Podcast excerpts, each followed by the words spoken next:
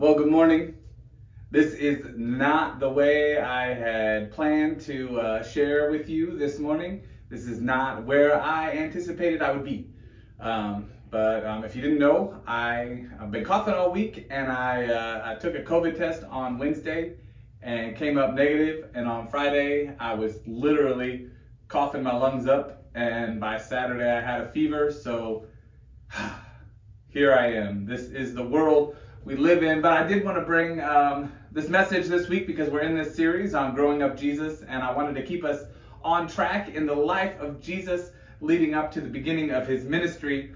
And so, while this is the second Sunday in the season of Epiphany, I hope that you'll indulge me for a moment because I'd like to take us back to Christmas tide, the 12 day season of Christmas.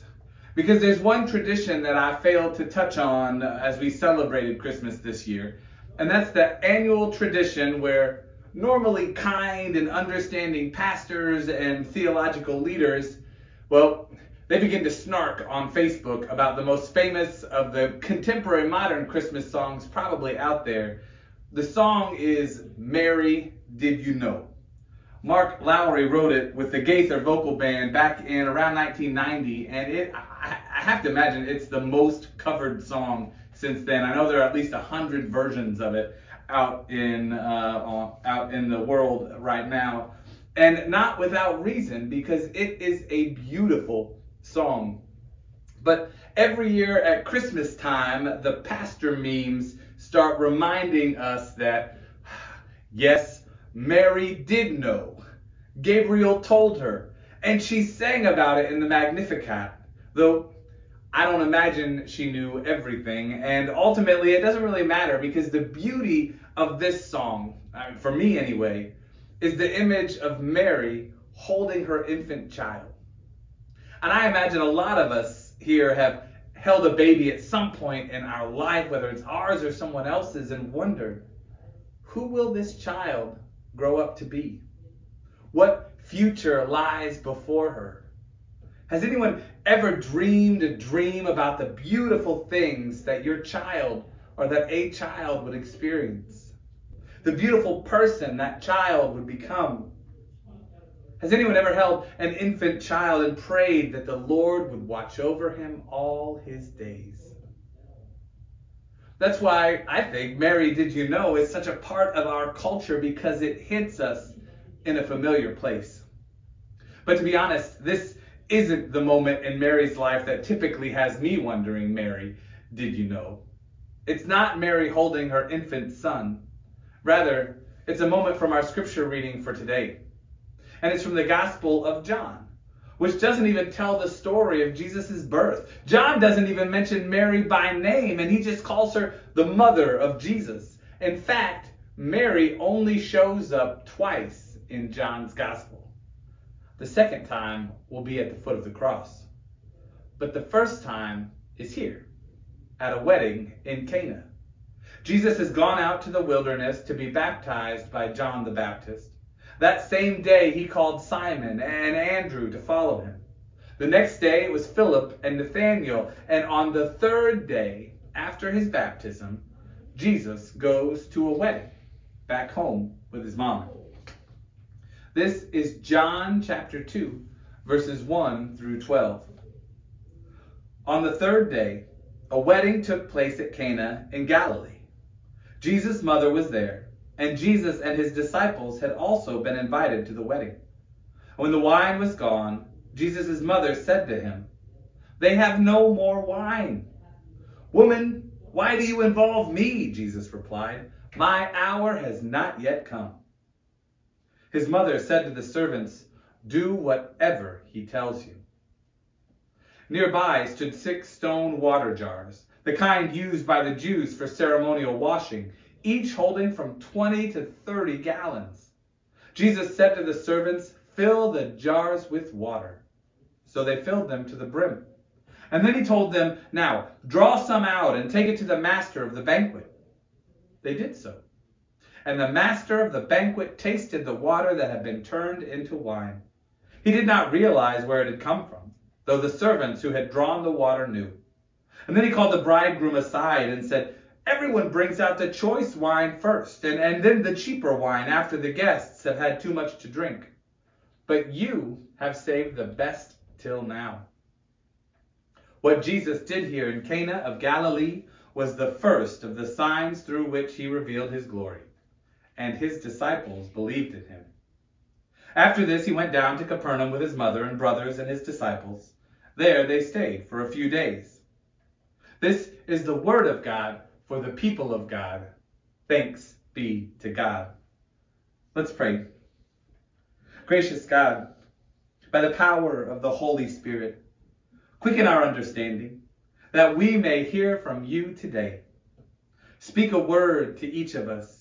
Invite us to believe in the signs that reveal your presence in our lives. We pray this in Jesus' name. Amen.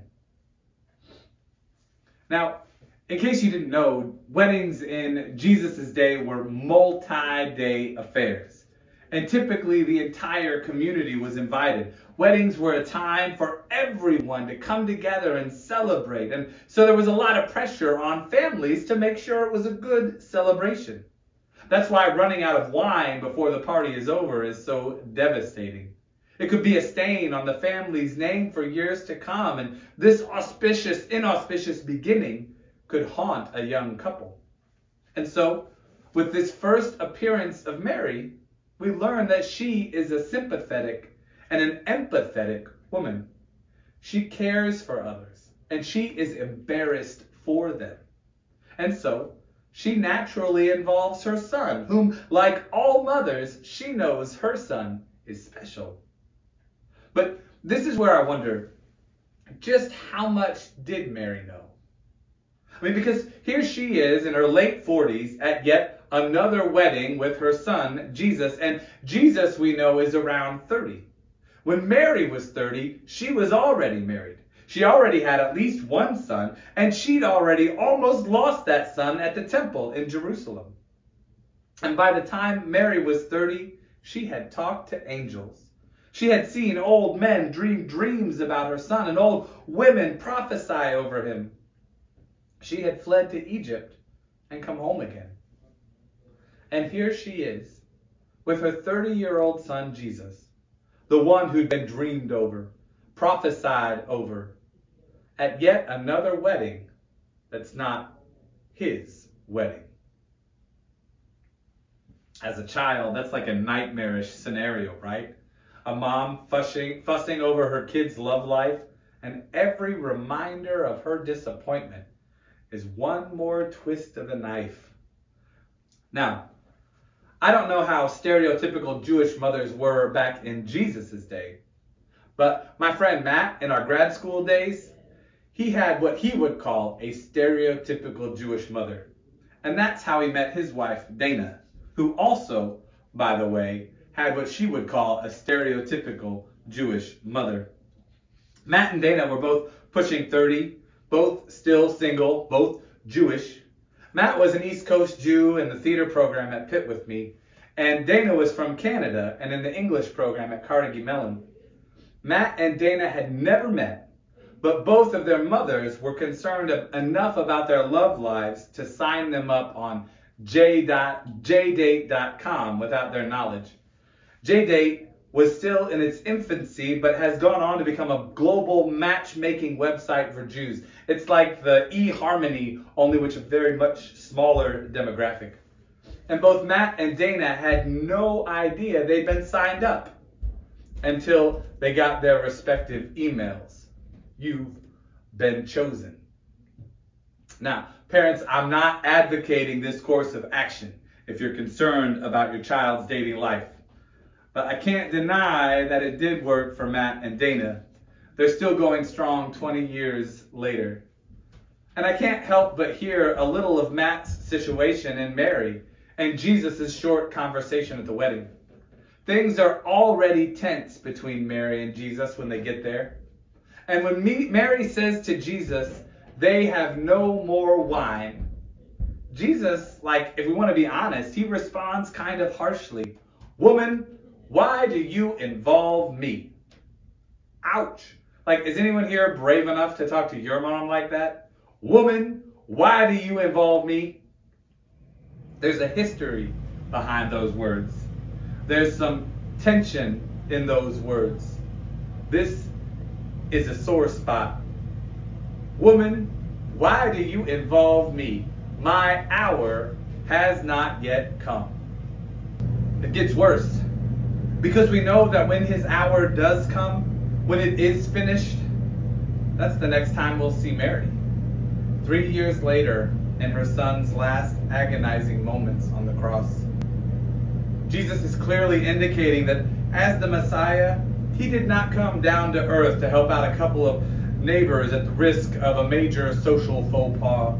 Like I can almost hear him saying, Their lack of planning is not my emergency, Mom. And really, at a wedding, Mother, this again? Why are weddings always so tense between the two of us?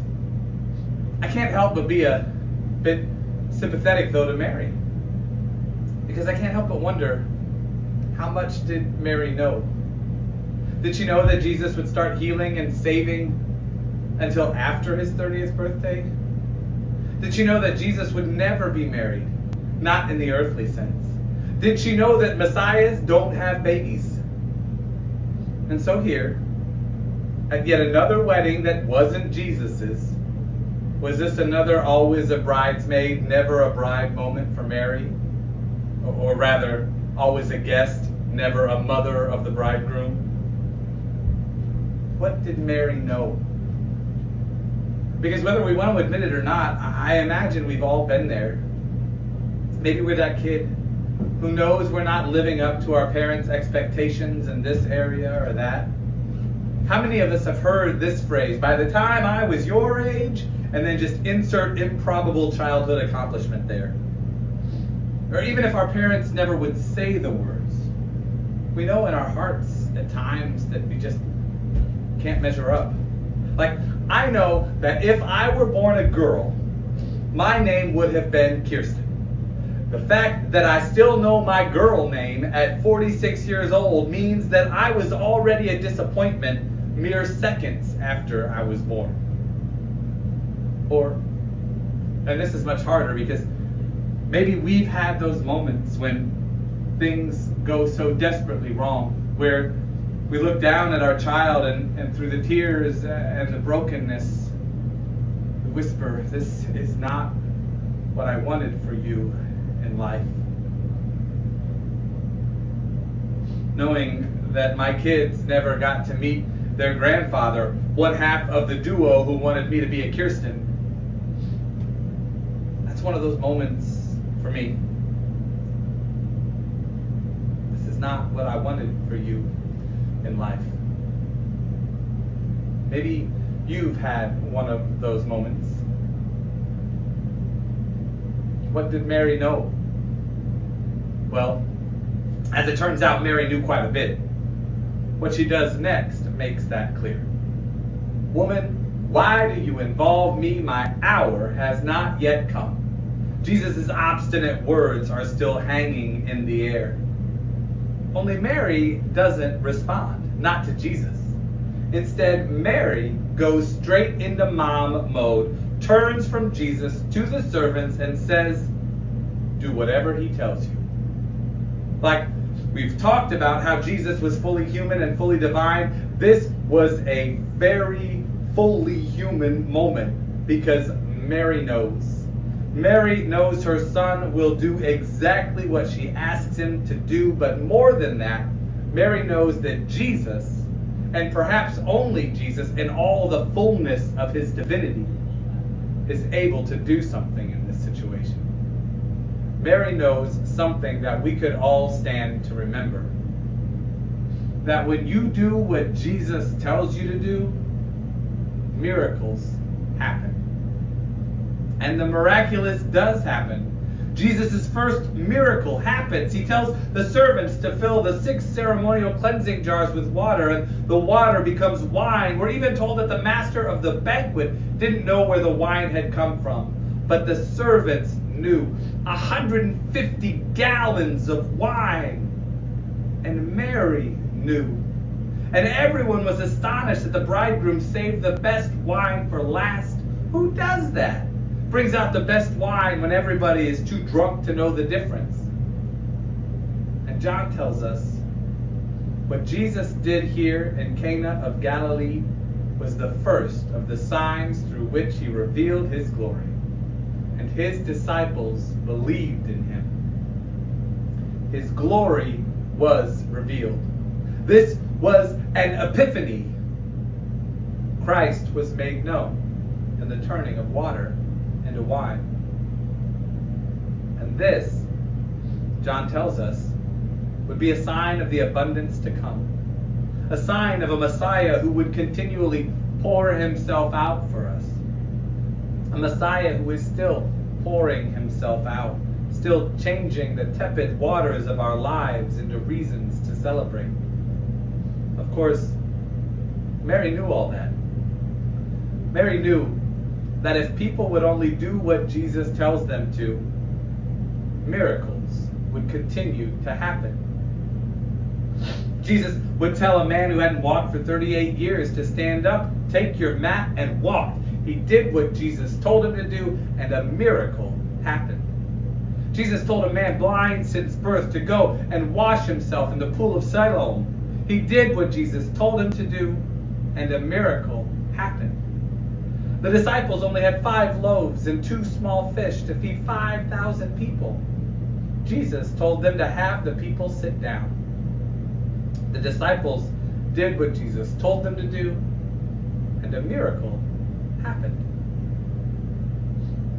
And so, I can't help but wish sometimes that I would remember what Mary knew.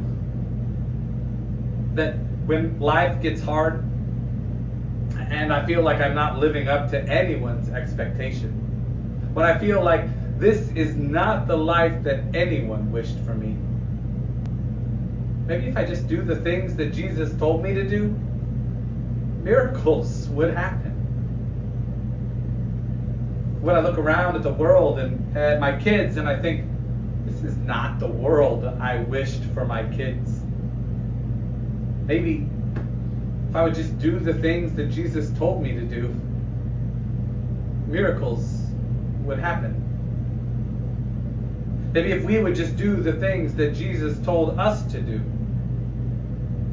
miracles would happen. And these tepid waters that we so often find ourselves in would turn into celebration, abundant celebration. Amen.